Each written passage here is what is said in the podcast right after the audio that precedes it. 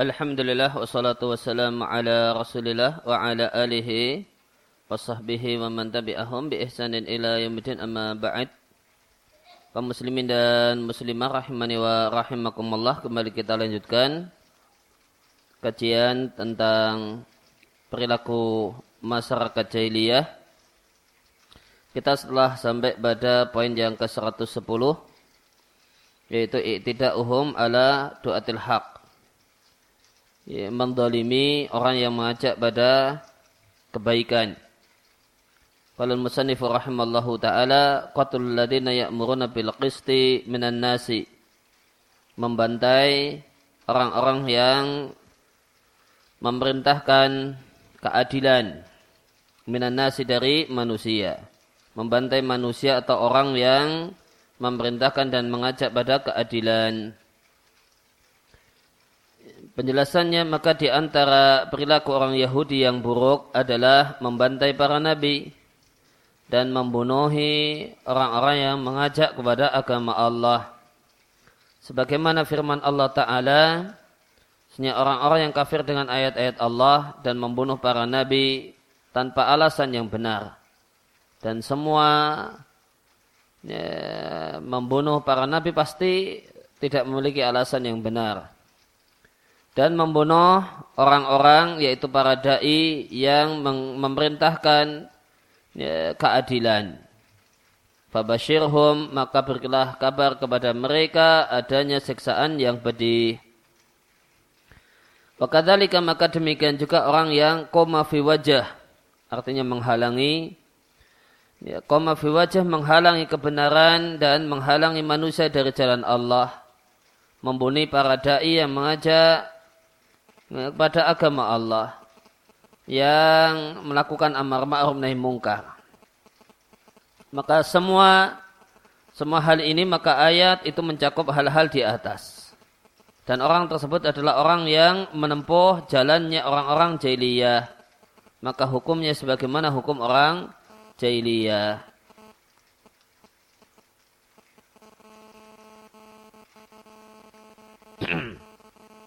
Ya, kemudian uh, yang lainnya perilaku jahiliyah selanjutnya adalah yang ke-111 al-imanu bil batil, mengimani hal yang batil.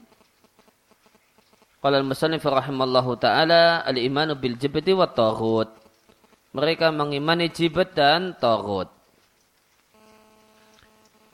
Penjelasannya sebagaimana firman Allah di surat An-Nisa ayat yang ke-51, tidakkah engkau lihat orang-orang yang diberi satu bagian dari kitab suci, yaitu orang-orang Yahudi, mereka beriman dengan jibat dan tagut. Apa itu jibat? Ada yang menjelaskan maknanya sihir. Ada yang menjelaskan maknanya setan. Sedangkan tagut artinya orang yang melampaui batasan yang telah Allah tetapkan. Dan sebab turunnya ayat ini adalah orang-orang Yahudi yang di, ada di Madinah tatkala Nabi Shallallahu Alaihi Wasallam berhijrah ke Madinah. Maka Nabi mengadakan muahadah perjanjian dengan orang-orang Yahudi yang disebut dengan piagam Madinah. Isi perjanjiannya mereka tidak akan memerangi kaum muslimin. Mereka orang Yahudi akan ikut membela kota Madinah dari man orang-orang yang kosodaha bermaksud buruk terhadap kota Madinah dan mereka telah memberikan perjanjian ya telah menyepakati perjanjian atas poin-poin di atas. Namun tatkala doku dar'an artinya setelah mereka maka tatkala mereka merasa susah hati bin Nabi dengan Nabi dan para sahabatnya. Dan mereka lihat bahasanya Islam itu yang tasir, menang dan berkembang maka pergilah tokoh-tokoh orang Yahudi menemui orang Quraisy di Mekah. Minta tolong kepada orang-orang Quraisy untuk memerangi Rasul Sallallahu Alaihi Wasallam. Mereka tokoh-tokoh Yahudi ini ingin minhum dari Quraisy agar orang Quraisy pergi bersama mereka untuk memerangi Nabi Sallallahu Alaihi Wasallam. Maka Allah ilhamkan orang-orang Quraisy untuk bertanya kepada mereka para tokoh-tokoh Yahudi dengan mengatakan kepada mereka orang-orang Yahudi, kalian adalah ahli kitab. Kalian membaca, mendapatkan dan membaca kitab suci. Maka manakah di antara kami yang berada di atas kebenaran? Muhammad Sallallahu Alaihi Wasallam ataukah kami-kami? Maka orang-orang Yahudi mengatakan atau bertanya, Mada antum alaih? Bagaimanakah keadaan kalian? Mereka mengatakan kami adalah orang-orang yang suka memuliakan yaitu menjamu tamu.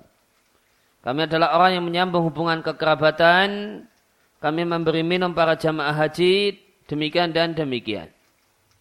Sedangkan Muhammad maka dia mencaci maki berhala-berhala kami, mencela agama kami, menyelisihi ajaran nenek moyangnya, memutus hubungan kekerabatan dengan kami dan demikian dan demikian. Akhirnya para tokoh-tokoh orang Yahudi ini berkata pada orang Quraisy, "Antum alal haq." kalian berada di atas kebenaran dan Muhammad itu di atas kebatilan. Demikian ya komentar yang mereka berikan. Padahal mereka tahu yaitu yakin bahasanya Muhammad di atas kebenaran. Bahasanya Muhammad adalah utusan Allah dan mereka tahu bahasanya mereka mereka ini orang-orang Quraisy abadah jamak dari abid para penyembah berhala ya, patung dan berhala.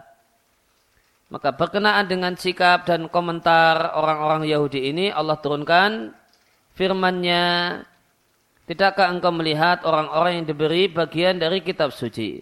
Mereka malah beriman dengan dengan sihir atau dengan setan dan mereka beriman dengan Taurat.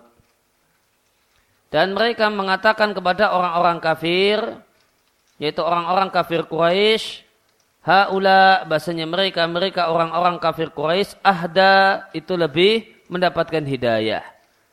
Lebih baik minalladina aman dibandingkan orang-orang yang beriman yaitu Muhammad dan para sahabatnya. Ya lebih baik sabilan jalannya. Maka lihatlah bagaimanakah Allah Ta'ala berfirman mereka beriman dengan jibet wa tarhut. Ma'a padahal anal amra realitas senyatanya mereka orang Yahudi ini cuma mencocoki orang Quraisy secara lahiriah saja. Itu cuma komentar lisan dan bukan i'tiqad hati mereka. Namun lihat Allah menamai komentar lisan orang Yahudi ini Allah sebut dengan iman kepada jibat wa tarut. Maka di sini terdapat pelajaran yang menarik dan penting dan sangat bahkan sangat penting. Maka ini menunjukkan bahasanya mencocoki orang kafir dalam artian membenarkan mahum alaih kekafiran yang mereka miliki min ghairi ikrahin tanpa ada pihak yang memaksa ya, maka membenarkan perbuatan atau akidah orang kafir dan ucapan tersebut tidak ada yang maksa, ini adalah mengimani kekafiran. Meskipun si penutur ini tidak berkeyakinan demikian di dalam hatinya. Anehnya saat ini ada sejumlah orang yang mengatakan bahasanya seorang itu tidaklah kafir walau kola al-kufra meskipun mengucapkan ucapan kekafiran sampai dia meyakini apa yang dia ucapkan tadi dengan hatinya. Ya.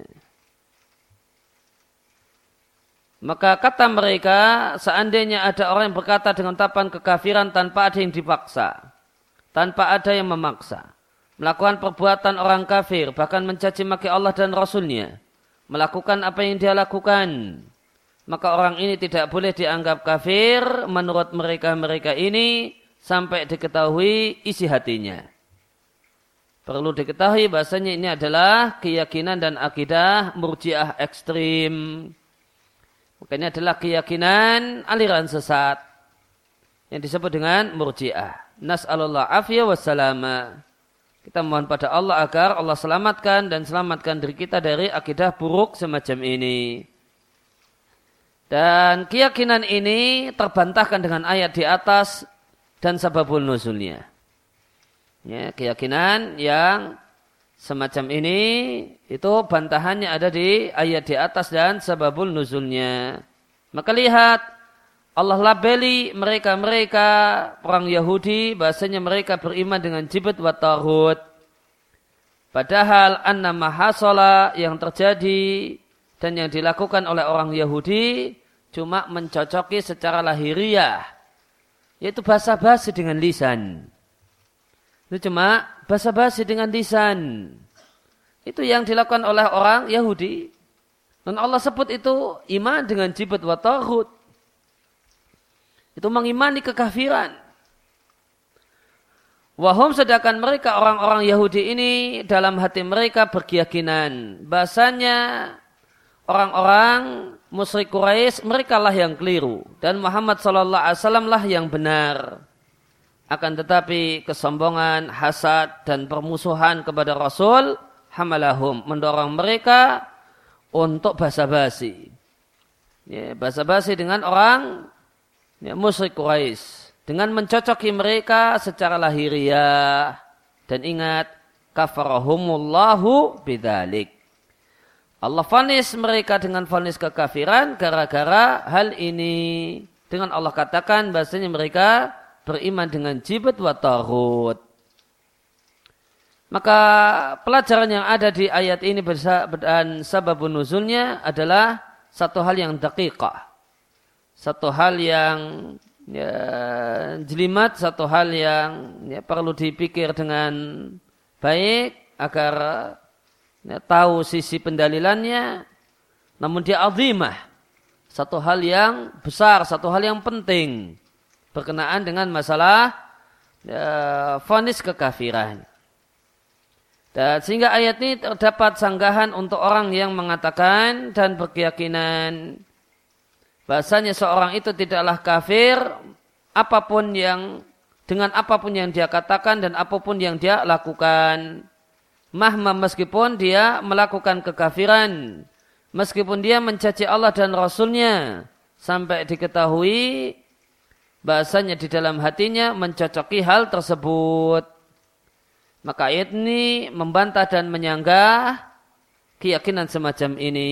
Yang merupakan keyakinan yang sesat Nas'alullah afiyah min hadad dolal.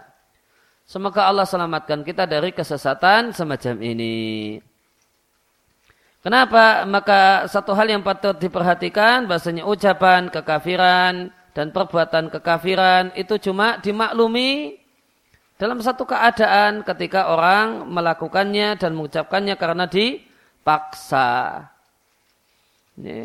Adapun selain itu basa-basi dan uh, ya basa-basi atau yang lain itu tidak tidak bisa jadi alasan. Ya, karena basa-basi maka seorang mengatakan bahasanya Nasrani itu agama yang benar. Karena basa-basi nggak enak karena ngomong dengan tokohnya. Hanya dia ucapkan ucapan tersebut. Maka ini batalkan iman. Ini membatalkan iman. Ya, karena ucapan kekafiran, perbuatan kekafiran itu hanya ma'zur. Dimaklumi ketika ya, karena unsur pemaksaan. Adapun jika tidak ada unsur pemaksaan, alasannya cuma basa-basi, pekewo, sungkan, tidak enak, ya, ya, akhirnya melakukan ucapan kekafiran, maka kafir orangnya. Kafir orangnya guyon atau kemudian main-main kafir orangnya dengan ucapan ya, ucapan kekafiran atau perbuatan kekafiran. Di antara dalilnya adalah ayat ini dan yaitu An-Nisa 51 dengan menimbang sababul nuzulnya. Kemudian poin perilaku jahiliyah selanjutnya yang ke-112 mengunggulkan kekafiran daripada iman. Qala al-musannif rahimallahu taala tafdilu dinil musyrikin 'alal muslimin. Mengunggulkan agama orang-orang musyrik daripada agama kaum muslimin. Sebagaimana yang terjadi pada orang Yahudi yang telah disebutkan di poin yang lewat. maka hal ini mencakup semua orang yang mengunggulkan agama kekafiran di atas agama kaum muslimin. Atau meskipun menyamakan di antara keduanya. Mengatakan bahasanya semua agama sama baik, itu termasuk dalam hal ini.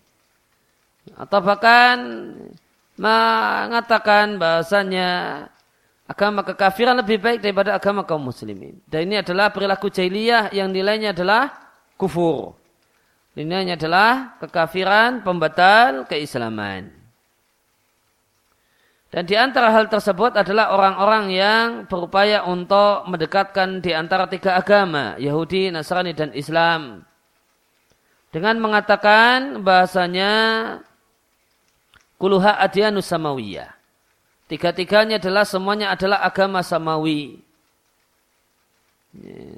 Maka kalimat bahasanya tiga-tiganya adalah agama samawi. Jika dilihat dari bi'tibaril asal, maka itu benar. Tapi jika dilihat dengan keadaan sekarang, maka tidak benar dan adalah satu hal yang keliru melabeli Yahudi dan Nasrani dengan label agama samawi.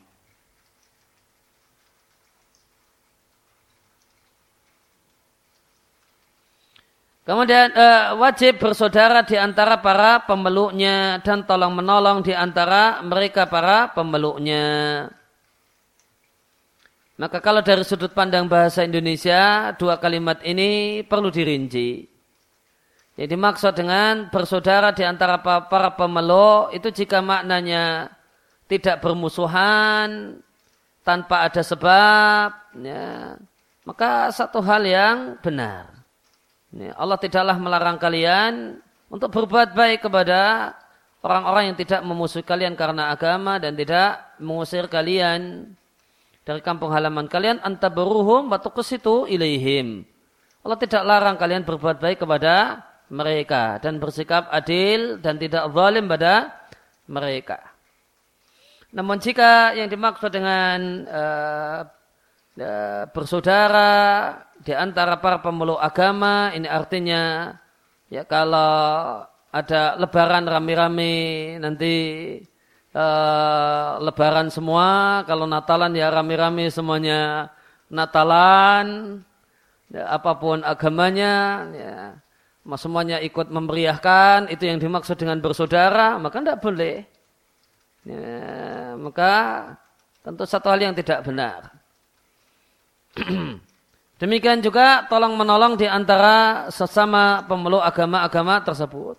Maka ini minimal dari sudut pandang bahasa Indonesia perlu dirinci. Jika yang dimaksud tolong menolong di antara pemeluk agama itu artinya rame-rame uh, bareng-bareng bersihkan got, gotong royong, ya.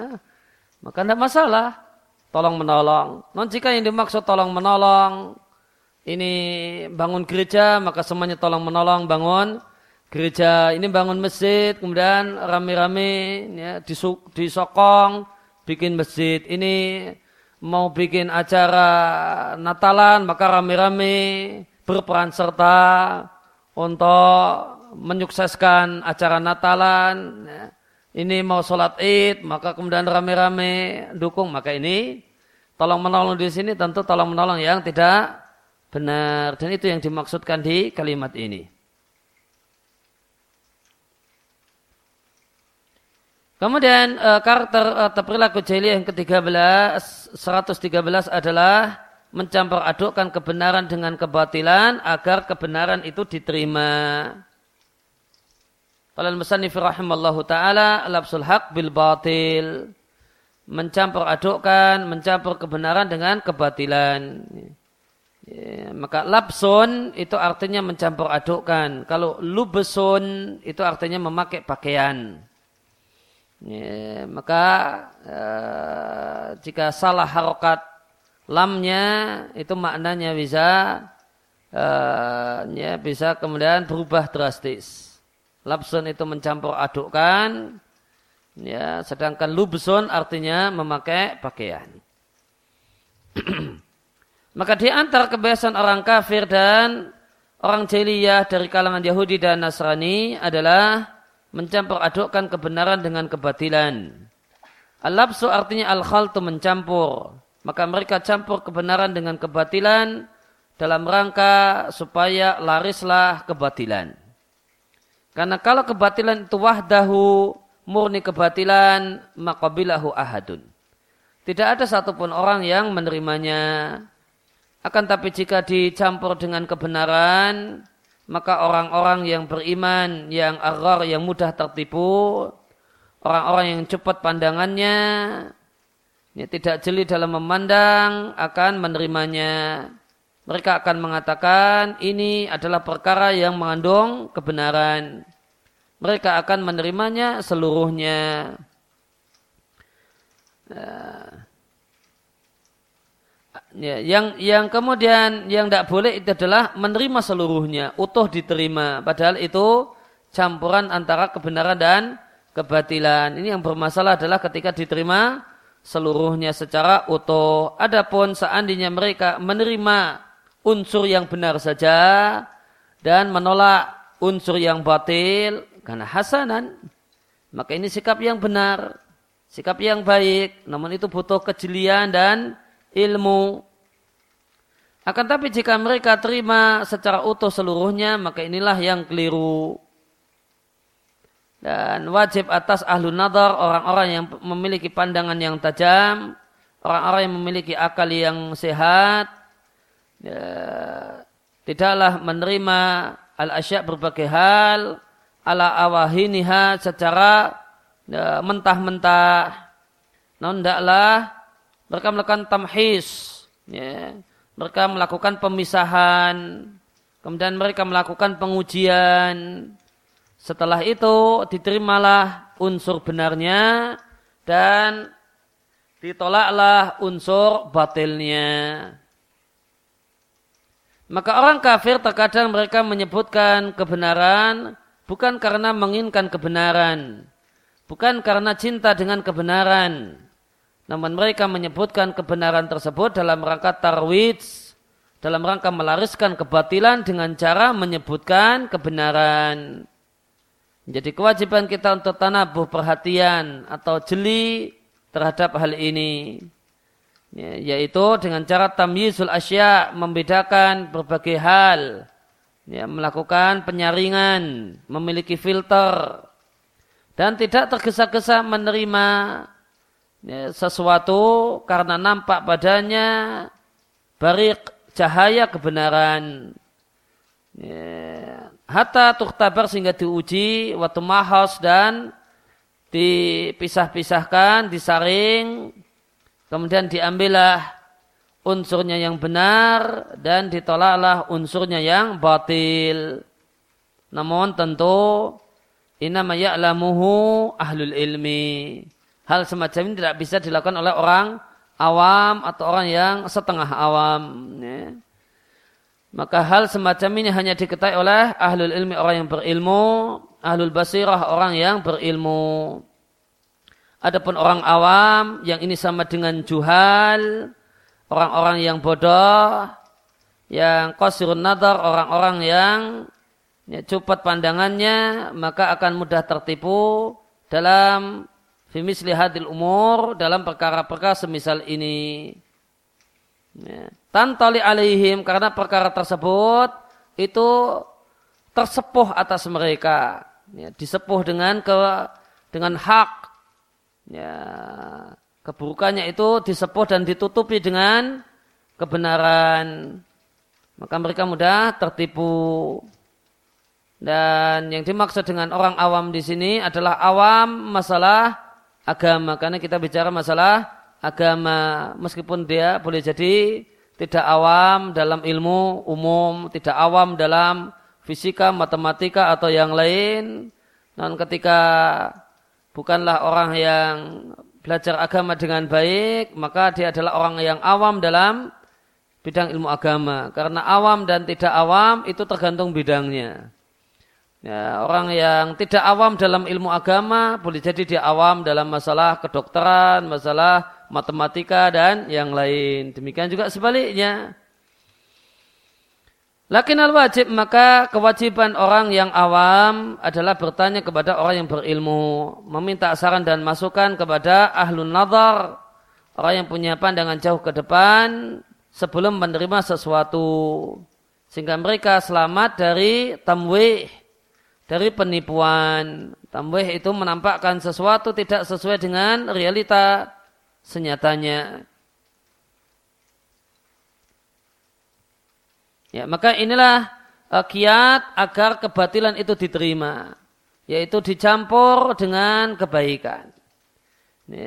Kalau kebatilan itu dipasarkan secara ya, belak-belakan, kalau ini kebatilan dan kesesatan, tidak akan ada orang yang menerima. Termasuk di antaranya adalah bid'ah. Tidak ada bid'ah yang murni mafsadah murni kejelekan. Kalau seandainya bid'ah itu murni kejelekan, tidak ada orang yang menerimanya. Ya, namun semua bid'ah itu ya, mengandung maslahat dan mafsadah. Namun kenapa dia dinilai sebagai satu hal yang buruk? Karena mafsadahnya a'zam daripada maslahatnya. Bukan karena karena dia murni 100% batil. Maka oleh karena itu tidak tepat ya, ketika orang mengomentari satu hal yang nilainya bid'ah, dia komentari ini 100% batil. Tidak. Tidak ada bid'ah yang 100% batil. Seandainya bid'ah itu 100% batil, tidak akan ada kaum muslimin yang menerimanya. Ya, pasti ada unsur unsur haknya, unsur manfaatnya, unsur kebaikannya. Maka uh, kaidah terlarangnya bid'ah itu karena mafsadahnya a'zam daripada maslahatnya. Bukan karena murni mafsadah. Tidak ada bid'ah yang murni mafsadah. Di kaidah atau ilah pengharamannya adalah karena mafsadahnya a'zam lebih besar daripada maslahatnya. Nah, kemudian perilaku jeliyah yang ke-114 kitmanul haq mal ilmi bihi menyembunyikan kebenaran padahal tahu. Qala al-musannif rahimallahu taala kitmanul haq mal ilmi bihi menyembunyikan kebenaran padahal mengetahuinya. Maka di antara perilaku jahiliyah yang dilakukan oleh orang Yahudi, Nasrani atau penyembah berhala dan kelompok-kelompok kekafiran yang lain adalah menyembunyikan kebenaran padahal mengetahuinya. Dan ini sangat nampak jelas pada ahli kitab. Dari kalangan Yahudi dan Nasrani ya, nampak lebih uh, jelas lebih banyak dibandingkan yang lain. Karena mereka Yahudi dan Nasrani mengetahui kebenaran akan tapi mereka menyembunyikannya. Mereka tidak mau menjelaskannya kepada publik dalam rangka maslahat duniawi atau dalam rangka ya, mencari ridho dan simpati manusia. Dan e, penyembunyian yang paling kebangetan yang dilakukan oleh orang Yahudi adalah mereka mengetahui sifat-sifat Muhammad SAW dalam Taurat dan Injil. Mereka mengetahui benarnya kerasulan Muhammad dan ajaran yang dibawa oleh Muhammad. Meskipun demikian mereka menyembunyikannya mereka mengingkari kerasulan Muhammad sallallahu alaihi wasallam sebagaimana yang Allah sebutkan tentang mereka dalam beberapa di beberapa ayat dalam Al-Qur'an. Di antaranya firman Allah taala, "Alladzina atainahumul kitab" Orang-orang yang kami beri Alkitab, yaitu orang-orang Yahudi, mereka mengenal Muhammad sebagaimana mereka mengenal anak kandung mereka sendiri. Wa inna fariqam minhum dan sungguh sekelompok dari mereka menyukai kebenaran padahal mereka tahu. Dan kebenaran itu datang dari Rabbmu. Fala takunanna minal mumtarin. Maka janganlah kalian termasuk orang-orang yang ragu terhadap kebenaran yang datang dari Allah subhanahu wa ta'ala. Nah ayat ini fisyak dalam konteks menceritakan tentang perpindahan kiblat di dari Baitul Maqdis selama 16 atau 17 bulan sejak Nabi hijrah ke Madinah, kemudian dipindah ke Ka'bah al-Musyarrafah. Mereka mengetahui bahasanya Rasulullah Sallallahu Alaihi Wasallam nanti kiblatnya akan menghadap Ka'bah al-Musyarrafah. Karena Ka'bah adalah kiblatnya Ibrahim alaihissalam. Mereka orang-orang yang Yahudi tahu hal ini dalam buku-buku, dalam kitab suci mereka. Meskipun demikian anehnya ketika terjadi perubahan kiblat, mereka mengingkari pemindahan kiblat. Mereka sembunyikan ma'indah minal ilmi, pengetahuan, ilmu yang mereka memiliki tentang hal ini. Bahasanya kiblat Nabi akhir zaman Muhammad Sallallahu Alaihi Wasallam itu adalah Ka'bah. Wakadhalika demikian juga semua orang yang menyembunyikan kebenaran dalam keadaan dia mengetahuinya selain Yahudi dan Nasrani meskipun dia kaum muslimin. Siapa yang menyembunyikan kebenaran dan tidak menjelaskannya kepada publik maka berarti dia muslim yang mengikuti jalan Yahudi dan Nasrani. Sebagaimana firman Allah Subhanahu wa taala dan ingatlah ketika Allah mengambil perjanjian dari semua orang-orang yang diberi kitab suci, yaitu semua orang yang berilmu. Itu semuanya menerima perjanjian dari Allah Subhanahu wa taala la tubayyin la tubayyinunnahu lin-nasi wa la taktumuna. Jelaskanlah ilmu dan kebenaran yang telah engkau dapatkan kepada manusia, kepada publik dan jangan kalian sembunyikan. Namun mereka membuang hal tersebut di belakang punggung mereka, mereka tukar ilmu tersebut yang harusnya mereka sampaikan, mereka tukar dengan tamanan kalilan, harga yang murah yaitu dunia dan seluruh isinya. Allah Ta'ala berfirman, sesungguhnya orang-orang yang menyembunyikan ya, ma angzalna minal bayinat, bukti-bukti kebenaran yang kami turunkan dan hidayah yang kami turunkan, setelah kami jelaskan kepada manusia dalam kitab suci. Maka mereka-mereka ini adalah orang-orang yang Allah laknat dan dilaknat oleh semua makhluk yang melaknat. Ila kecuali jika mereka bertobat, memperbaiki diri, kemudian menjelaskannya kepada publik. Maka mereka itulah orang-orang yang aku terima tobatnya. Dan aku adalah zat yang maha menerima tobat lagi maha penyayang. Maka syarat diterimanya taubat orang yang menyembunyikan kebenaran adalah menjelaskan apa yang mereka sembunyikan. Tidak tidak cukup taubat secara global.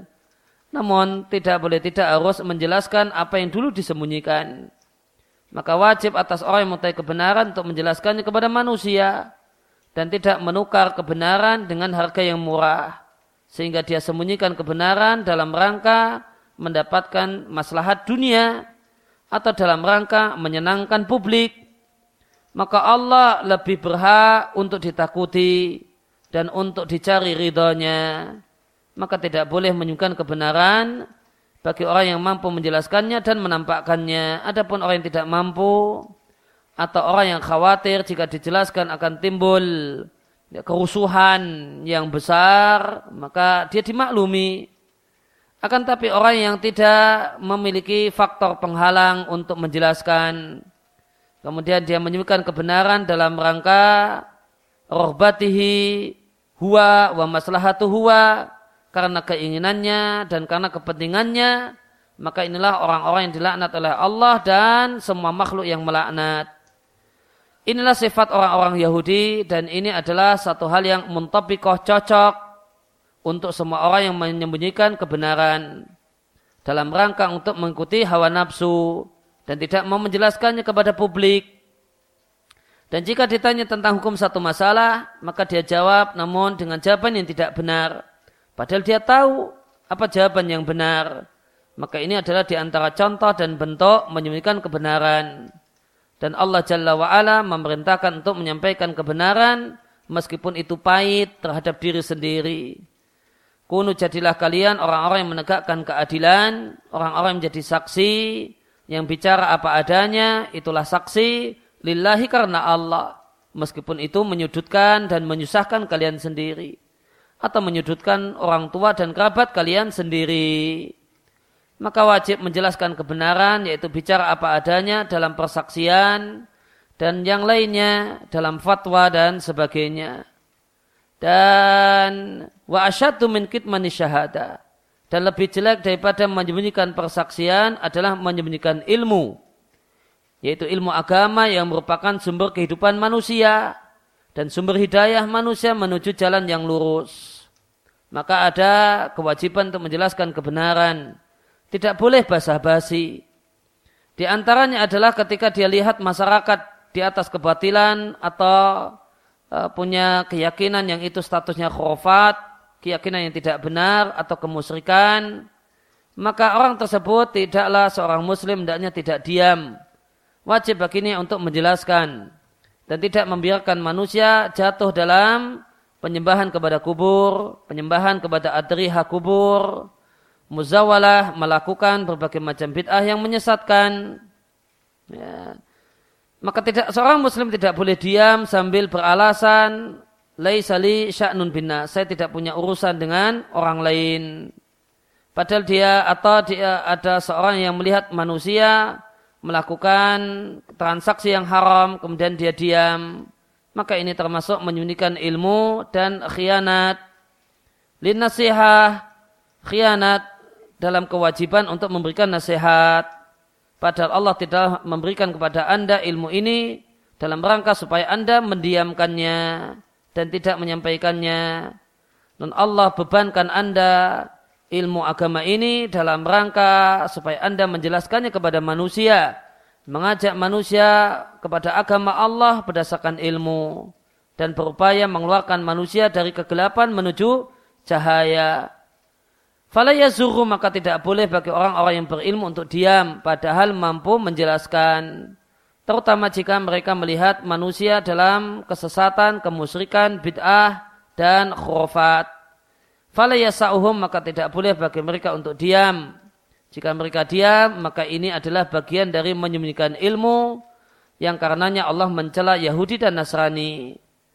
Maka maka bagaimanakah lagi tentu lebih jelek jika seorang itu berani mengatakan yang berbeda dengan kebenaran yang telah dia ketahui.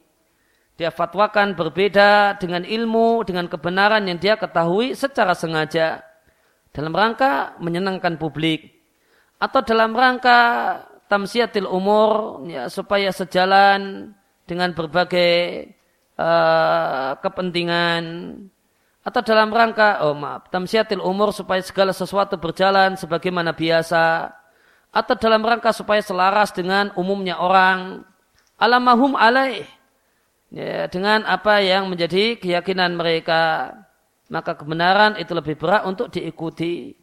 Maka hendaknya anda mencari ridha Allah Azza wa Jalla. Jangan mencari ridha manusia, padahal manusia di atas kebatilan. Dalam hadis, Nabi Shallallahu Alaihi Wasallam menyampaikan, siapa mencari ridha Allah dengan mendapatkan murka manusia, maka Allah ridha kepadanya, dan nanti Allah akan membuat manusia ridha dan suka pada dirinya. Namun siapa yang mencari ridha manusia, dan rela meskipun rela mendapatkan murka Allah maka Allah murka badannya dan ingat nanti pada akhirnya Allah akan membuat manusia itu murka dan tidak senang kepada dirinya. Ya, kita lanjutkan ba'dal isya. Wa sallallahu ala nabiyina Muhammadin wa ala alihi wa sahbihi wasallam wa quta'wana alhamdulillahi rabbil alamin. Alhamdulillah wassalatu wassalam ala rasulillah wa ala alihi wa sahbihi wa man tabi'ahum bi ihsanin ila yaumidin amma ba'd. Kaum muslimin rahimani wa rahimakumullah sebelum kita lanjutkan pada perilaku celiyah selanjutnya maka bisa kita simpulkan di pembahasan yang cukup panjang tentang kitmanul haq menyembunyikan kebenaran bahasanya yang namanya menyembunyikan kebenaran atau yang disebut dengan menyembunyikan kebenaran itu terjadi manakala adanya pertanyaan. Manakala ada pertanyaan. Namun pertanyaan itu ada dua macam. Ada pertanyaan bilisanil hal dan ada pertanyaan bilisanil maqal. Ada pertanyaan dengan lisanul makal ada orang yang bertanya apa hukum demikian maka wajib jika seorang itu tahu wajib menjawab apa adanya dan tidak menyembunyikannya.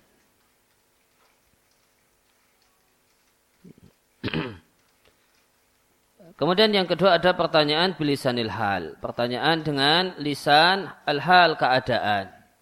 Itu manakala dijumpai pada masyarakat sekeliling mereka melakukan satu hal yang tidak benar. Tadi dicontohkan ya, ketika mereka memiliki keyakinan yang merupakan khurafat atau melakukan kemusyrikan atau melakukan muamalah atau transaksi yang yang haram menurut syariat, maka orang yang berilmu yang punya kemampuan untuk bicara wajib bicara.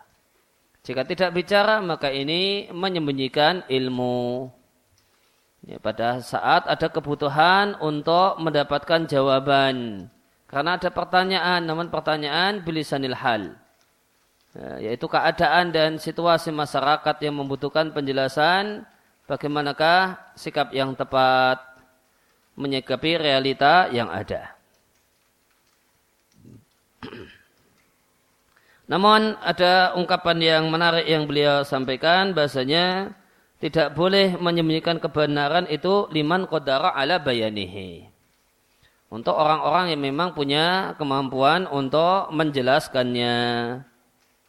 Adapun orang yang tidak mampu untuk menjelaskannya ya, karena dia khawatir dengan keselamatan dirinya jika dia bicara apa adanya atau dia mengkhawatirkan penjelasan itu menyebabkan fitnah dan di antara fitnah adalah kesalahpahaman. Karena ini adalah satu hal yang membutuhkan pemahaman yang mendalam, ada ilmu yang harus uh, menjadi mukaddimah terlebih dahulu sebelum membahas hal tersebut, maka disembunyikan dengan dikatakan tidak saya jawab sekarang, kamu harus belajar ini dan itu terlebih dahulu baru akan saya jelaskan maka ini tidak tergolong menyembunyikan ilmu yang terlarang. Ya, sehingga menyembunyikan ilmu yang tercela adalah manakala seorang itu tidak memiliki manik faktor penghalang untuk menyampaikan dan menjelaskan. Ya, dan menyembunyikan ilmu itu yang terlarang manakala karena kepentingan duniawi Adapun jika untuk kepentingan si penanya, ya, karena dia menanyakan hal-hal yang di luar kemampuannya, maka ini bukan menyembunyikan ilmu yang tercela dan terlarang.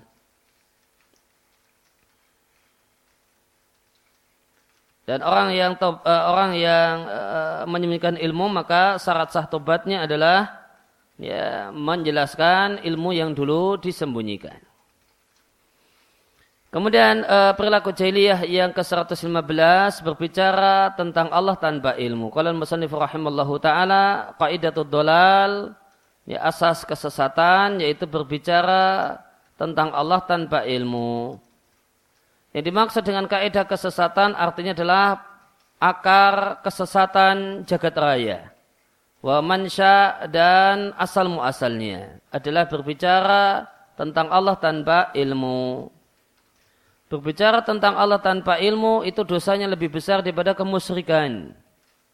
Oleh karena itu Allah Jalla wa'ala berfirman ya, ketika di surat Al-Arab ayat yang ke-33 yang ini menurut Ibnul Qayyim ya, dosa yang disebutkan di sini itu urut dari bawah menuju ke atas. Meskipun ayatnya itu pakai wawu.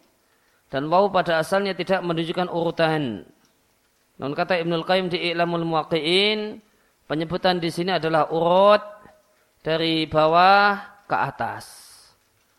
Yeah. Maka Allah katakan di dua yang terakhir, wa antusyriku billahi ma lam yunazil bi sultana wa antakulu 'ala Allahi ma la ta'lamun. Ya, kalian menyekutukan Allah dengan makhluk pada Allah tidak menurunkan hujah kalau makhluk tersebut sekutu bagi Allah dan kalian berbicara Kemudian setelah itu dosa yang lebih jelek lagi kalian berbicara tentang Allah tanpa ilmu. Faja'ala maka Allah jadikan berbicara tentang Allah tanpa ilmu itu di atas kemusyrikan kepada Allah Jalla wa'ala.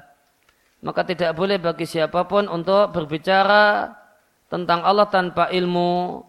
Contohnya semacam mengucapkan Allah mengharamkan demikian Allah memubahkan demikian, Allah menuntunkan demikian, padahal itu tidak dituntunkan. Dan ini adalah termasuk berbicara tentang Allah tanpa ilmu, yaitu berbicara tentang agama Allah tanpa ilmu. Wal billah. Atau orang yang berfatwa padahal dia tidak punya ilmu, bahkan menebak-nebak. Maka ini khatirun jiddan, sangat berbahaya. Dan ini adalah dusta atas nama Allah Azza wa Jal. Dan Allah berfirman, siapakah orang yang lebih zalim dibandingkan orang yang kadzaba Allah. Dusta atas nama Allah. Wa kadzdzaba bisidqi dan mendustakan kebenaran ijja'ahu ketika datang kebenaran kepadanya. Bukankah di neraka terdapat tempat tinggal bagi orang-orang yang kafir? Maka tidak boleh berbicara alallahi tentang Allah tanpa ilmu. Dan Rasulullah Shallallahu Alaihi Wasallam jika ditanya tentang sesuatu yang belum turun pada Nabi tentang sesuatu tersebut wahyu, maka yu'ajil. Beliau menunda jawaban sampai turun wahyu kepada beliau dari Allah Azza wa Jalla. Jika demikian Rasul, bagaimanakah dengan yang lain? Dan ulama yarfa alaihi terkadang tidak mengetahui banyak hal. Oleh karena itu, jika tidak ada pada Anda kejelasan hukum satu permasalahan dan dalilnya dari Quran dan Sunnah, maka sikap yang tepat katakanlah saya tidak tahu. Dan ketika seorang ditanya dan mengatakan saya tidak tahu, itu tidaklah mengurangi ilmu Anda dan kedudukan Anda. Bahkan itu akan menambah kedudukan Anda di sisi Allah subhanahu wa ta'ala. Contohlah Imam Malik rahimahullah ta'ala yang ditanya tentang 40 pertanyaan. Maka beliau cuma jawab sebagiannya. Yaitu cuma beliau jawab empat saja. Ya, waqala an dan mayoritas pertanyaan 36 pertanyaan beliau katakan saya tidak tahu. Maka uh, berkomentarlah si penanya, saya datang kepada anda wahai Imam Malik dari tempat yang jauh. Tahamal tu safaran, aku bersabar untuk bersafar supaya saya sampai sini untuk bertanya. Setelah itu sampai sini jawaban anda saya tidak tahu. Maka Imam Malik rahimahullah ta'ala berkata kepada sang penanya, Naikilah kembali ontamu. Pergilah ke tempat di mana engkau datang darinya. Dan umumkan kepada orang-orang di sana. Telah kutanyakan kepada Malik. Dan jawabannya saya tidak tahu. Wahakata dan demikianlah.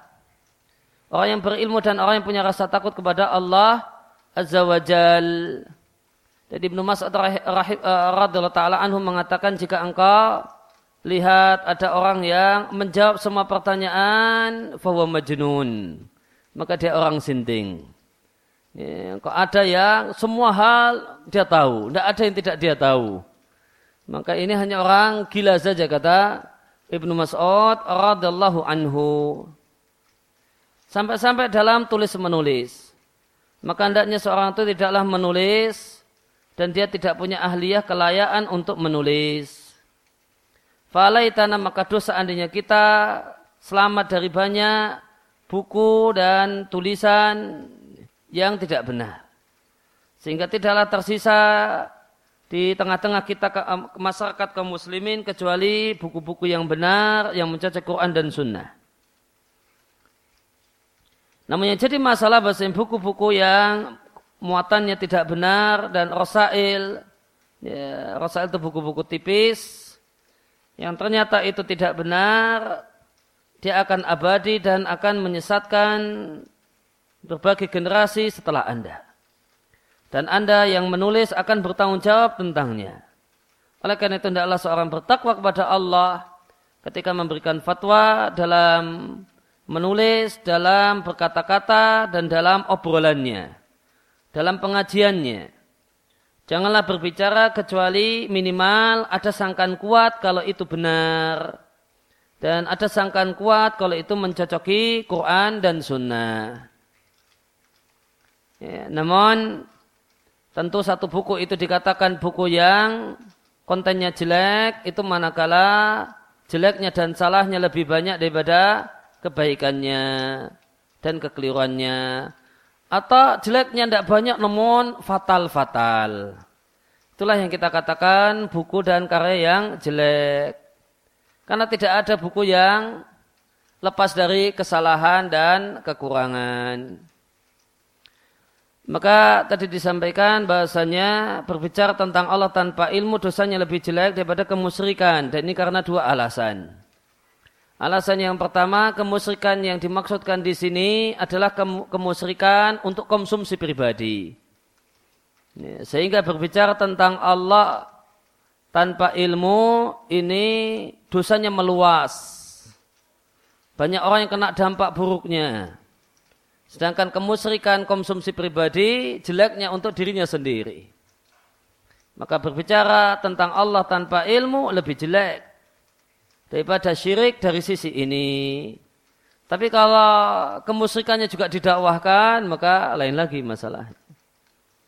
Kemudian uh, berbicara tentang Allah tanpa ilmu itu lebih jelek daripada kemusyrikan karena dia adalah akar kemusyrikan. Orang itu berbicara dulu tentang Allah tanpa ilmu baru terjemus dalam kemusyrikan. Dia bicara bahasanya ini bisa jadi tandingan bagi Allah. Dia yakini demikian, dia katakan demikian, baru setelah itu dia sembah. Maka dia akar dan pangkal kemusyrikan. Kemudian perilaku jahiliyah yang ke-116 adalah kontradiktif perkataan watadarub dan kontradiktifnya perkataan mereka. Kalau musannif rahimallahu taala at-tanaqudul wadihu kontradiktif yang gamblang tatkala mereka mendustakan kebenaran. Sebagaimana firman Allah taala bahkan mereka kadzabu bil mendustakan kebenaran tatkala kebenaran datang pada mereka oleh karena itu mereka fi amrin marid dalam perkara yang tidak jelas. Perkara yang tidak jelas dan ini disebabkan karena kontradiktif yang ada pada diri mereka. Yang dimaksud dengan kontradiktif atau tanakot adalah saling bertabrakannya perkataan dan berselisihnya perkataan.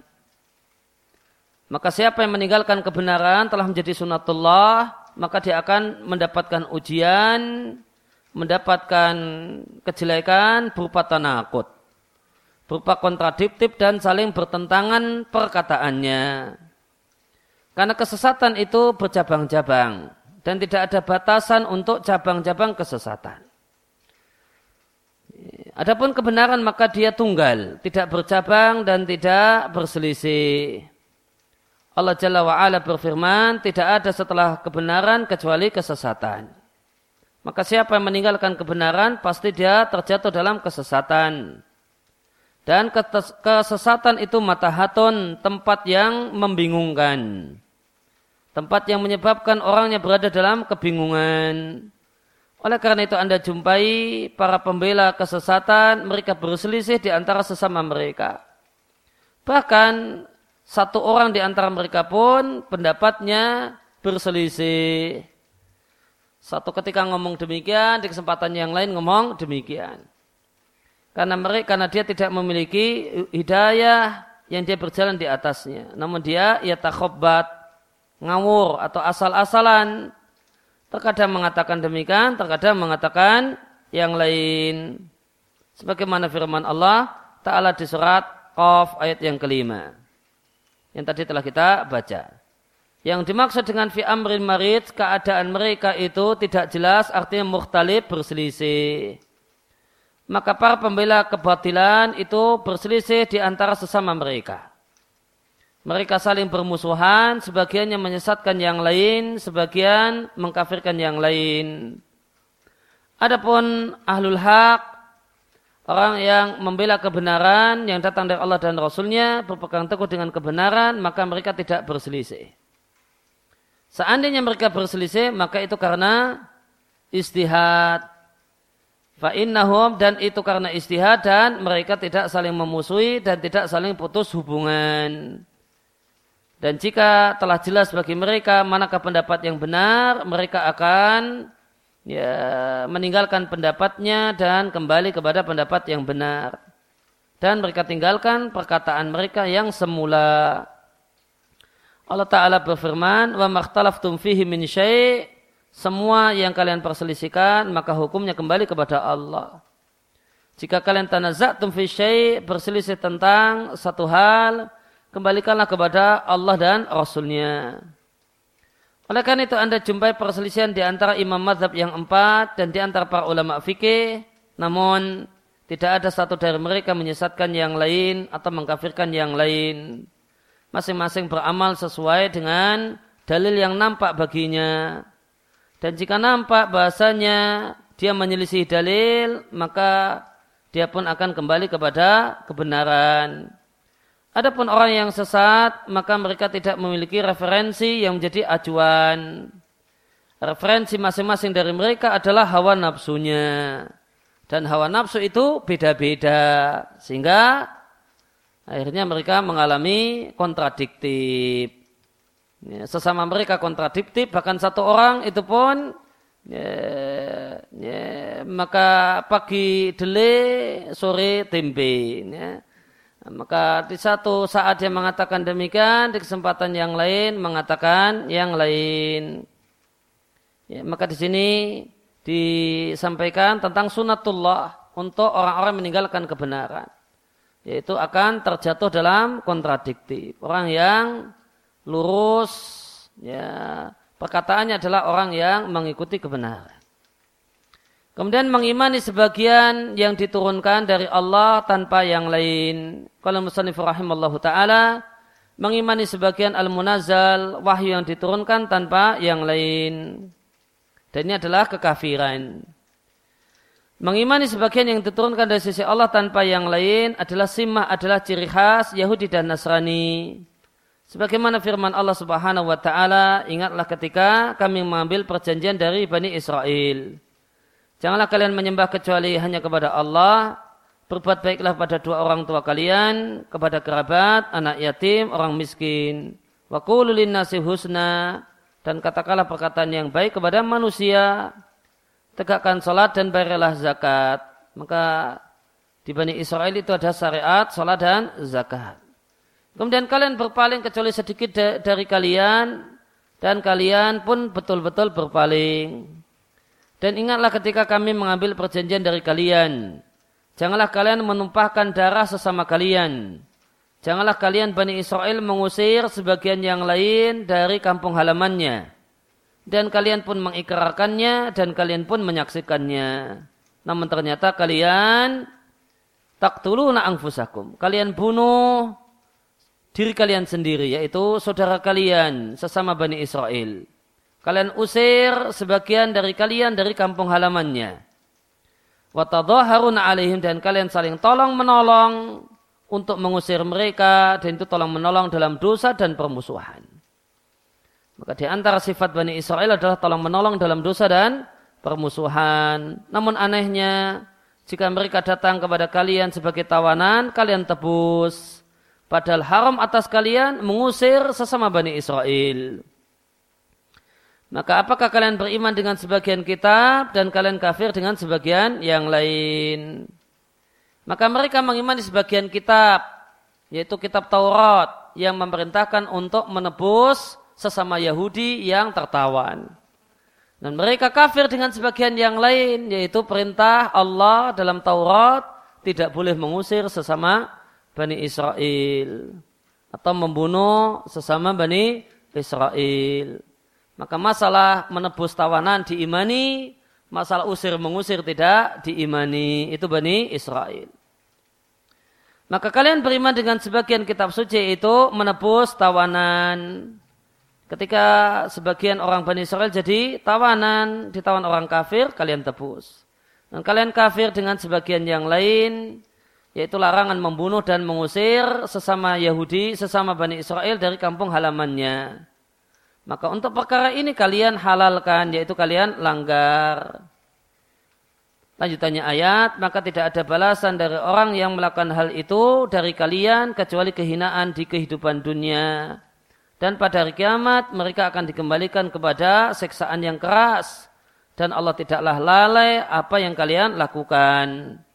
Itulah orang-orang yang menukar kehidupan dunia dengan akhirat maka tidak ada keringanan azab untuk mereka, tidak pula mereka akan ditolong. Inilah balasan orang yang beriman dengan sebagian kitab suci dan kafir dengan sebagian yang lain. Karena kewajiban kita adalah mengimani seluruh isi kitab suci. Seorang itu tidak boleh mengambil bagian kitab suci yang mencocoki hawa nafsunya dan dia tinggalkan yang menyelisih hawa nafsunya dan keinginannya. Cara beragama seperti ini adalah sifatnya orang Yahudi dan orang yang mengikuti jejak mereka yaitu dari kalangan orang-orang yang cuma mengambil dari ajaran Allah yang cocok dengan hawa nafsunya dan dia tinggalkan apa yang menyelisih hawa nafsunya. Di ayat yang lain Allah menceritakan tentang model ketaatan orang-orang Yahudi. Afakullama ja'akum rasulun bimalatah wa anfusukum mustakbartum. Apakah jika datang pada kalian rasul yang membawa ajaran yang tidak kalian inginkan, kalian sombong? Maka sekelompok rasul kalian dustakan, sekelompok yang lain kalian bunuh.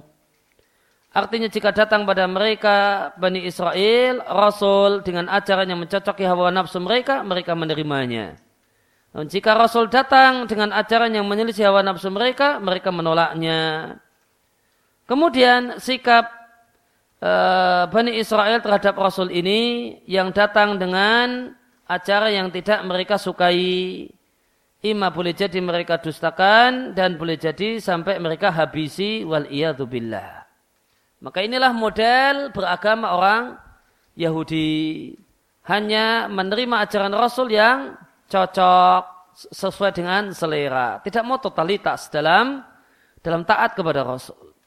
Yang cocok diterima, yang tidak cocok dibuang. Maka ini adalah model ketaatan ala Yahudi. Kemudian eh, wa fi lil muslimin. Maka dalam kasus orang Yahudi ini terdapat nasihat bagi kaum muslimin untuk tidak melakukan semisal perbuatan orang, perbuatan mereka. Karena dikhawatirkan orang-orang semacam ini akan menimpa mereka semisal yang telah menimpa Bani Israel. Kemudian selanjutnya adalah mengimani sebagian Rasul tanpa yang lain. Kalau Musanif rahimallahu ta'ala atafriku baina rusuli. Membeda-bedakan antara Rasul. Penjelasannya membeda-bedakan antara Rasul dalam masalah iman dengan mengimani sebagian mereka dan dan kafir dengan sebagian yang lain adalah di antara sifat ahli kitab yang khas. Adapun wasani para penyembah berhala dan orang musyrik maka mereka tidak beriman dengan para rasul sama sekali. Bahkan mereka kafir dengan semua rasul. Adapun Yahudi maka mereka kafir dengan Isa alaihissalam dan kafir dengan Muhammad sallallahu alaihi wasallam dan mereka beriman dengan Musa dan yang lain. Nasrani pun demikian kafir dengan Muhammad sallallahu alaihi wasallam. Padahal kaidah dalam masalah iman kepada Rasul, siapa yang mengkafiri salah satu nabi, maka nilainya statusnya sama dengan kafir dengan semua para nabi. Kenapa ada kaidah demikian? Karena Rasul jalan mereka satu. Agama mereka dan ajaran mereka sama. Dan mereka bersaudara. Maka siapa yang kafir dengan salah satu rasul, maka hakikatnya dia kafir dengan semua rasul.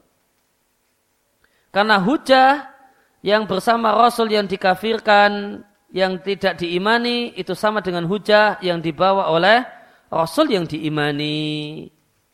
Maka tidak boleh membeda-bedakan antara rasul dalam masalah iman, dalam masalah keimanan kepada mereka. Oleh karena itu Allah Jalla wa'ala berfirman, Kulu katakanlah kami beriman kepada Allah dan apa yang diturunkan kepada kami dan apa yang diturunkan kepada Ibrahim, Ismail, Ishak, Yakub, wal asbat dan para nabi keturunan Yakub dan apa yang diberikan pada Musa, Isa dan apa yang diberikan oleh diberikan kepada para nabi dari Rabb mereka. La nufariku baina ahadim minhum. Kami tidak akan membeda-bedakan antara salah satu dari mereka dengan yang lain, yaitu dalam masalah iman dan kami berislam kepadanya.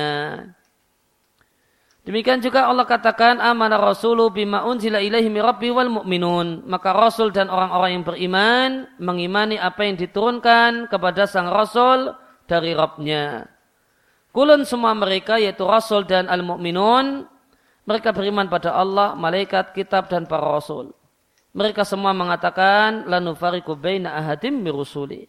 Kami tidaklah membeda-bedakan antara satu rasul dengan yang lain. Maka kita tidak membeda-bedakan antara satu rasul dengan yang lain. Dan mengimani para rasul adalah salah satu dari enam rukun iman yang terdapat dalam hadis Jibril. Tatkala Jibril bertanya kepada Rasulullah wasallam, "Kabarkan kepadaku tentang apa itu iman?" Maka Nabi jawab, "Iman adalah engkau beriman kepada Allah, malaikat, kitab dan rasul dan hari akhir dan engkau beriman dengan takdir baik yang baik ataupun yang jelek." Maka tidak cukup mengimani sebagian rasul, namun tidak boleh tidak harus beriman dengan semua rasul. Karena siapa yang kafir dengan salah satu rasul, maka dia teranggap kafir dengan semua rasul. Buktinya dalil kaidah ini firman Allah Jalla wa ala di surat Asy-Syu'ara, "Kadzabat kaum Nuhinil mursalin." Kaum Nuh mendustakan semua rasul. Demikian juga masih di surat As-Su'ara kaum Ad mendustakan semua rasul. Masih di surat As-Su'ara kaum Samud mendustakan semua rasul. Padahal mereka ini tidaklah mendustakan kecuali nabi mereka saja. Namun mereka dinilai kafir dengan semua rasul dari yang pertama sampai yang terakhir. Namun tatkala mereka mendustakan nabi mereka, maka mereka dinilai mendustakan semua rasul. Ya, maka uh, tidak boleh membeda-bedakan antara satu rasul dengan yang lain dalam masalah iman. Itu diimani semua mereka adalah rasul utusan Allah. Namun dibedakan antara satu rasul dengan yang lain dalam ketaatan. Yang ditaati, yang diikuti hanyalah rasul ya, untuk masing-masing umat. Demikian juga rasul itu dibeda-bedakan dalam keutamaan. Kita yakini Ya, Rasul lebih mulia daripada Nabi. Rasul ulul azmi lebih mulia daripada Rasul yang lain. Ya, Muhammad dan Ibrahim alaihi wassalam lebih mulia daripada yang lain. Dan Rasul yang paling mulia alal itlaq adalah Muhammad bin Abdullah sallallahu alaihi wasallam. Kemudian Eh, al-mahajatu fima laisa lahum bi ilmun, mendebat dalam perkara yang tidak tahu ilmunya. Kalau musannif rahimallahu taala di antara perilaku jahiliyah adalah mereka mendebat fima laisa lahum bi ilmun dalam perkara yang mereka tidak punya ilmu tentangnya. Maka di antara perilaku masyarakat jahiliyah mereka hobi mendebat dan membantah dalam sesuatu yang mereka tidak punya ilmunya. Kata orang Jawa, waton suloyo ya.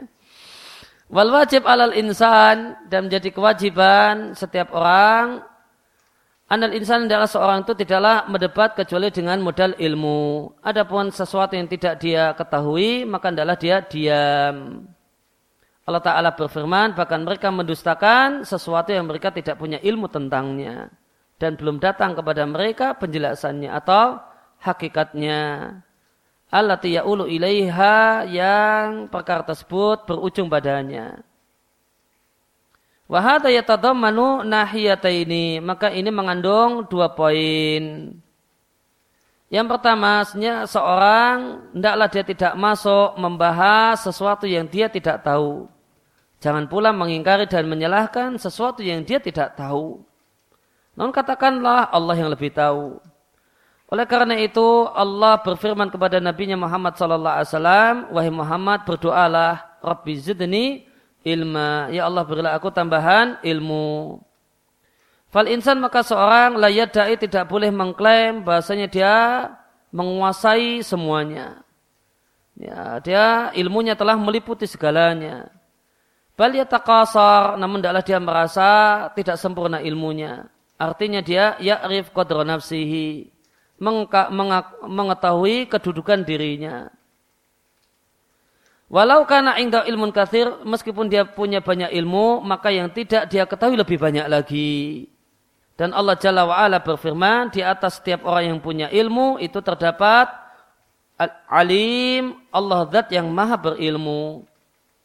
Artinya di atas orang yang berilmu itu ada yang lebih berilmu, hatta yang tay sampai berakhir ilmu itu kepada Allah subhanahu wa ta'ala. Kemudian poin yang kedua, jangan menyalahkan sesuatu yang anda yang ya'lamahu ghairuhu, orang lain yang tahu ilmunya dan Anda tidak tahu ilmunya. Maka jika orang lain itu punya ilmu yang tidak Anda ketahui, maka janganlah Anda salahkan ma'ing ghairika ilmu yang dimiliki oleh orang lain. Fama bashar u'tiya al ilmu kulluhu. Tidak ada satupun manusia yang diberi semua ilmu. Oleh karena itu maka ya, para ulama mengatakan satu ungkapan yang selalu mereka ulang-ulang ada kaedah yang bunyinya man hafidha hujatun ala man lam yahfad. Orang yang hafal itu menjadi hujah atas orang yang tidak hafal. Maksudnya orang yang punya ilmu, tahu ilmu tentang satu hal, dialah hujah atas yang tidak tahu. Waduhriyun dan orang-orang ateis di masa silam dan orang-orang musyrik dan orang-orang yang mengkari sifat Allah Demikian juga orang-orang yang sesat yang lain, mereka mengingkari apa yang mereka ingkari. Karena ketidaktahuan mereka. Wakauni dan karena akal mereka tidak bisa memahaminya. Karena mereka tidak mengimani hal yang gaib. Dan lalu mereka bangun pendapat dan akidah mereka di atas kias yang tidak benar. Jadilah mereka sesat dari jalan yang lurus. Oleh karena itu maka hendaknya seorang itu ya, ya, tidak bermudah-mudah untuk melakukan an-nafyu al-am. Peniadaan yang bersifat general. Oh tidak ada. Ya, itu ya, ya, tidak ada, tidak ada hadisnya, tidak ada ulamanya dan seterusnya. Ya, karena namun ya, hendaklah dia berkata dengan adab orang yang berilmu sebatas yang saya tahu ya, saya tidak tahu sebatas yang sepengetahuan saya adalah demikian demikian yang tepat ya, inilah adab ilmu ya adapun bermudah-mudah dalam mengatakan oh ini tidak ada dalilnya tidak ada hadisnya tidak disyariatkan tidak dituntunkan secara general semacam ini maka sering kali nanti akan malu sendiri ya. Namun ya, sebatas yang saya tahu ini tidak dituntunkan. Sepengetahuan saya semacam ini satu hal yang tidak benar. Kemudian tanakudum fitibaihim li ghairihim. Kontradiktif mereka dalam mengikuti orang lain. Yaitu dakwahum itiba as-salaf. Mereka mengklaim mengikuti orang terdahulu. Ma'atasrih namun diiringi dengan mereka menegaskan kalau mereka menyelisih orang terdahulu. Maka mayoritas orang Yahudi dan Nasrani orang-orang yang sesat yang menisbatkan diri kepada Islam semua mereka mengklaim kalau mereka mengikuti mansabakom orang yang terdahulu yaitu dari kalangan orang-orang beriman sebelum mereka. Maka orang Yahudi mengklaim bahasanya mereka adalah pengikut Musa alaihissalam dan orang yang beriman kepada Musa. Orang Nasrani mengklaim kalau mereka mengikuti Al-Masih Isa alaihissalam dan orang yang beriman dengan Al-Masih dan orang-orang yang sesat, orang yang terjemus dalam aliran sesat dari umat Muhammad, juga mereka mengklaim kalau mereka mengikuti pendahulu dari umat ini, yaitu mengikuti sahabat, tabi'in, dan orang-orang yang mengikuti mereka. Wa ana mahum alaih, dan mereka pun mengklaim bahasanya keyakinan mereka adalah madhabus salaf atau akidah salaf. Wa makuluman yada idaan man tidak semua orang yang mengklaim bahasanya mereka di atas akidah salaf atau di atas manhajus salaf, klaim mereka itu benar. Sampai ditimbanglah ma'ing daung apa yang mereka miliki di atas ditimbang dengan manhajus salafus saleh. Jika mencocoki maka memang betul-betul di atas manhajus salaf. Non jika menyelisihi maka itu tidak di atas manhajus salaf meskipun mereka klaim demikian. Dan semua kelompok yang sesat saat ini mereka mengklaim kalau mereka di atas madhabus salaf. Padahal mereka tidak di atas jalan salaf yaitu para pendahulu yang saleh, para sahabat dan orang-orang yang mengikuti mereka.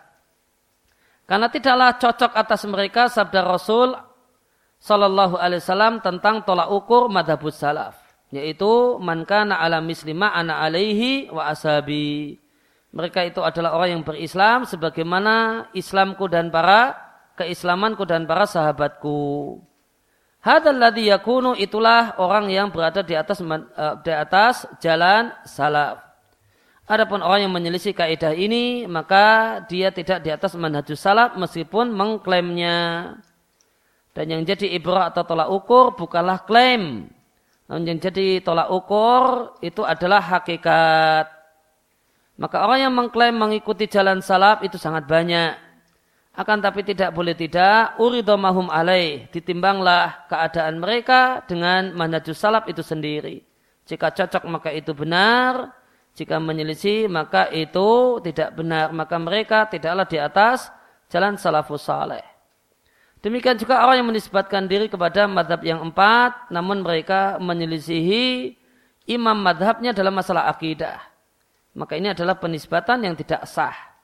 Karena mereka menyelisih imamnya dalam perkara yang paling penting. Yaitu masalah akidah. Ya, maka yang jadi tolak ukur adalah bukanlah klaim namun tolak ukur adalah realita. Dan ini bukan hanya untuk mereka, namun juga untuk kita. Nah, sebagian orang kalau bicara tentang hal ini, kayak kayaknya cuma untuk mereka. Nah, padahal ini juga berlaku untuk orang yang mengucapkannya. Bukan hanya untuk orang lain. Yang jadi tolak ukur itu bukan klaim dan pengakuan, namun realita, namun amal. Jadi berlaku untuk semuanya, baik mereka ataupun kita.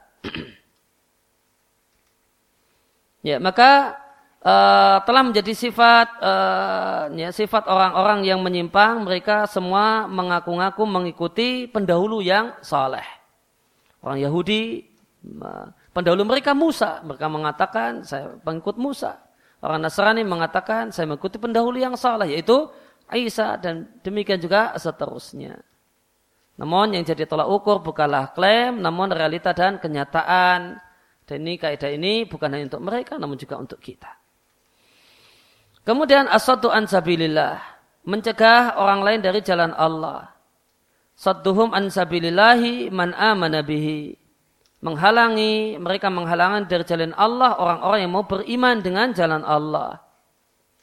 Yang dimaksud dengan asadu ansabilillah adalah membelokkan manusia supaya tidak masuk dalam agama Allah. Ini adalah kelakuan orang kafir dahulu dan sekarang baik Yahudi, Nasrani ataupun orang-orang musyrik. Maka di antara jalan jahiliyah di setiap zaman dan tempat menghalangi manusia dari jalan Allah. Dan aliran-aliran sesat yang ada saat ini menempuh jalan ini berupaya menyesatkan kaum muslimin, menarik kaum muslimin kepada agama mereka yang batil. Demikian juga Yahudi dan Nasrani. Mereka terus-menerus berupaya di tengah-tengah kaum muslimin menghalangi kaum muslimin dari Islam. Mereka mengatakan, mari kita berdialog di antara kita. Dan mereka pun mengatakan, bihuriyatil adiyan, kebebasan beragama. Ya, dan dalam Islam tidak ada kebebasan beragama. Keyakinan seorang muslim, semua manusia wajib masuk Islam. Siapa yang tidak masuk Islam, nanti akan Allah hukum di neraka selama-lamanya. Maka tidak ada kebebasan memuluk agama ya, semua orang wajib menjadi pengikut Muhammad Wasallam. Jika tidak, maka dia melakukan kesalahan yang berat untuk mendapatkan hukuman adab Allah selama lamanya. Namun ya, kita tidak dipaksa, ya, kita tidak diperintahkan untuk memaksa manusia untuk masuk Islam. Bedakan dua hal ini. Ya, tidak ada kebebasan dalam dalam beragama. Semua wajib masuk Islam. Namun itu bukan berarti kita diperintahkan untuk uh, mengalungkan celurit untuk memasuk uh, pada manusia untuk masuk ke dalam Islam. Maka mengatakan bahasanya menyebarkan akidah kebebasan untuk beragama, maka konsekuensinya orang milih Nasrani nggak salah. Jika tidak ada alasan kok masuk neraka, karena tidak salah. Nih. Kalau kemudian kebebas, uh, orang terbebas memilih agama, orang milih Hindu tidak salah. Kalau tidak salah ya tidak boleh dihukum. Kalau tidak boleh dihukum ya karena tidak neraka ya berarti masuk surga. Itu konsekuensi dari kebebasan beragama. Kebebasan memeluk agama. Maka menyebarkan ungkapan ini adalah di antara bentuk menghalang manusia dari jalan Allah. Nah, hal apakah kita berada dalam keraguan tentang benarnya agama kita, batilnya agama kalian, sehingga kita perlu berdialog, mendialogkan agama. Ya, kalau mendialogkan masalah gotong royong, masalah kemudian menjaga keamanan dan sebagainya tidak apa-apa. No, kalau mendialogkan agama dan keyakinan maka itu bukan tempatnya. Karena kami tidaklah ragu tentang agama kami dan batilnya agama kalian. Dan kalian pun demikian, yakin dengan agama kalian dan meyakini batilnya agama kami. Kalau gitu ya tinggal jalan sendiri-sendiri. Ya. Haula maka mereka menginginkan min di ayat dari propaganda ini yaitu propaganda dialog antar agama. Tolong menolong di antara agama. Mereka inginkan dengan hal ini menghalangi manusia dari jalan Allah. Ini keinginan mereka, ini maksud mereka. Maka ini bukti bahasa orang kafir terus menerus sampai saat ini berupaya untuk menyesatkan kaum muslimin. Di sisi yang lain mereka membantai kaum muslimin Yusharidunahum mengusir kaum muslimin dari tempat tinggal mereka. Ya, ya, Burma contohnya. Mereka menyiksa kaum muslimin karena agama mereka. Karena Islamnya. Dan mereka pun menghalangi manusia dari dari Islam. Dan mereka itu sendiri yang mengatakan, mari kita dialog di antara kita. Dan mereka lah yang mengatakan ya, kebebasan memeluk agama dan keyakinan. Nah, habis itu mereka bantai kaum muslimin. Ya. Habis itu mereka usir kaum muslimin dari tempat tinggal mereka. Nah, katanya bebas beragama, demokrasi. Nah, ya, nah, setelah itu mereka bantai kaum muslimin. Ya, ternyata yaksi yaksiduna, ternyata yang mereka maksudkan adalah agama mereka dan akidah mereka. Ya. Sebagaimana firman Allah Ta'ala, wawaddu lau takfurun. Mereka berkeinginan seandainya kalian kafir. Allah berfirman, mereka terus menerus memerangi kalian sampai mereka bisa mengembalikan kalian dari agama kalian, yaitu Islam, jika mereka mampu. Waktu lau takfurun agama kafaru mereka ingin kalau kalian kafir sebagaimana mereka kafir sehingga kalian semua akan sama yaitu sama-sama kafir. Akan tapi mereka menginginkan untuk mencampur kebenaran dengan kebatilan menyamakan agama yang batil dengan agama yang hak. Kemudian mereka pun tidaklah kokoh di atas hal ini. Namun ujung-ujungnya mereka ingin menghilangkan Islam. Buktinya mereka membantai kaum muslimin, mengusiri kaum, mengusiri kaum muslimin. Min ajli karena dikarenakan mereka ingin membelokkan kaum muslimin dari agamanya. Mereka tidak ingin tersisa di atas muka bumi ini satupun muslim. Hadi umniyatuhum. Itu cita-cita mereka. Ini niat hati mereka. Ya, adapun kata mereka demokrasi, kebebasan beragama, kebebasan beragama, omong kosong. Ya, realita membuktikan dustanya hal ini. Kemudian eh, poin selanjutnya adalah loyal dengan orang kafir. Muwaddatuhum al-kufra wal kafirin. Mencintai kekafiran dan orang kafir. Maka di antara perilaku jahiliyah adalah mencintai kekafiran dan orang kafir. Sebagaimana yang Allah sebutkan hal ini tentang Bani Israel. Bahasanya mereka menjadikan orang-orang kafir sebagai kekasih-kekasih hati mereka. Allah Ta'ala berfirman, Tara engkau lihat kathiran banyak minhum dari Bani Israel. Mereka loyal dengan orang-orang kafir. Dan Allah telah mengharamkan loyalitas dan keperpihakan kepada orang kafir. Allah Ta'ala berfirman, Wahai orang-orang yang beriman, janganlah kalian jadikan orang-orang Yahudi dan Nasrani sebagai sasaran loyalitas kalian. Sasaran keperpihakan kalian. Sebagian mereka berpihak pada sebagian yang lain. Ya. Wa dan siapa yang berpihak kepada orang kafir di antara kalian, maka dalam kondisi tertentu, maka dia orang yang semacam ini akan menjadi bagian dari mereka. Maka Allah larang kaum muslimin untuk melakukan semisal apa yang dilakukan oleh orang Yahudi. Yaitu berpihak kepada orang-orang kafir dan cinta setengah mati dengan orang kafir. La yattakhidul mu'minun al-kafirna awliya amin dunil mu'minin. Maka orang-orang yang beriman tidak akan ya, berpihak kepada orang-orang kafir dengan meninggalkan orang-orang yang beriman. Siapa yang melakukan hal tersebut? Yaitu berpihak kepada orang-orang kafir.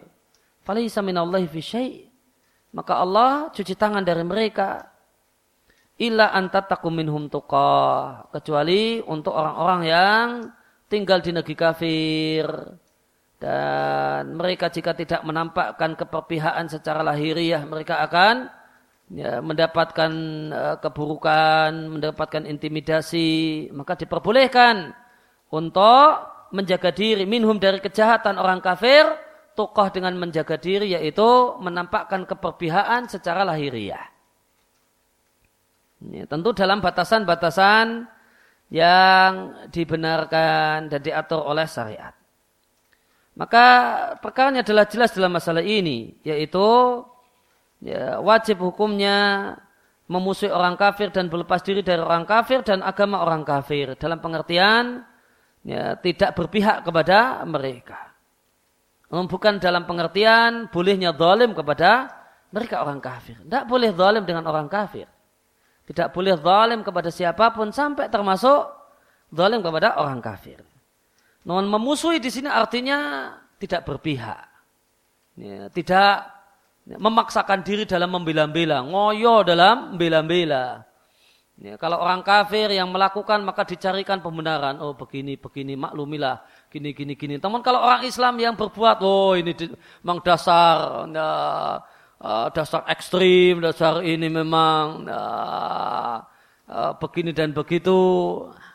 Nah, kalau orang kafir yang berbuat maka dicarikan pembenaran seribu alasan. Oh, perlu dimaklumi minoritas uh, ini uh, terdolimi. Nah, kalau orang Islam yang kemudian berbuat nah, maka nah, ini radikal, ekstrim dan seterusnya. Ya. Maka yang dimaksud dengan memusuhi orang kafir, berlepas diri dengan orang kafir artinya tidak loyal dan tidak berpihak kepada orang kafir dan tidak memaksa-maksakan diri dalam membela orang kafir. Ya, wal wala wal bara min a'zamil wajibat fil Islam. Ya, maka mengetahui manakah wala, manakah kawan, wal bara, manakah lawan, itu adalah di antara kewajiban yang paling agung dalam Islam. Kemudian yang terakhir adalah i'timaduhum alal khurafat, adalah mengandalkan khurafat, ya, yaitu perkataan-perkataan cerita-cerita yang tidak ada dasarnya.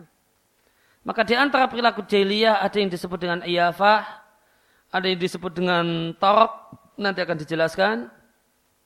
Watiarah dan anggapan sial karena burung, wal kahanah dan perdukunan, watahakum dan minta untuk dihukum dan ditetapkan hukum kepada tohut, kepada setan, atau orang yang menjadi pembela setan.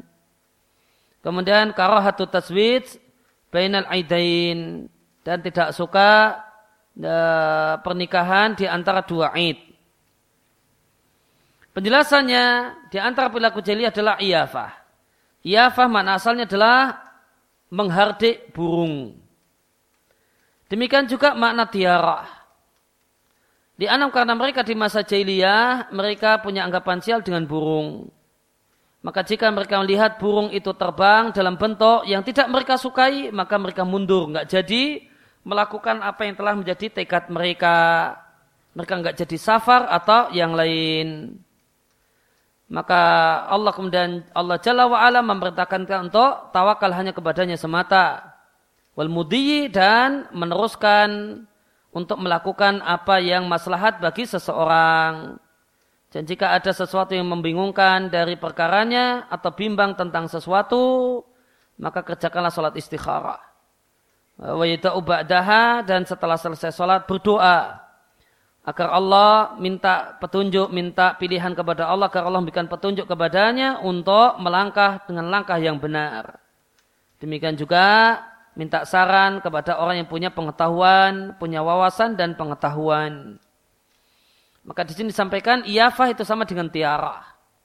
Mana asalnya adalah menghardik burung.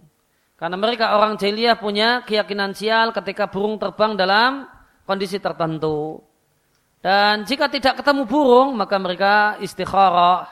Mereka minta petunjuk dengan menghardik burung. Ada burung di satu tempat, di satu sangkar, dibentak. Wih, nah, maka kemudian terbang ke mana? Maka kalau terbang ke arah tertentu, oh ini maknanya positif, terbang ke arah tertentu ini maknanya negatif. Ini, ini di antara bentuk istikharahnya orang jahiliyah.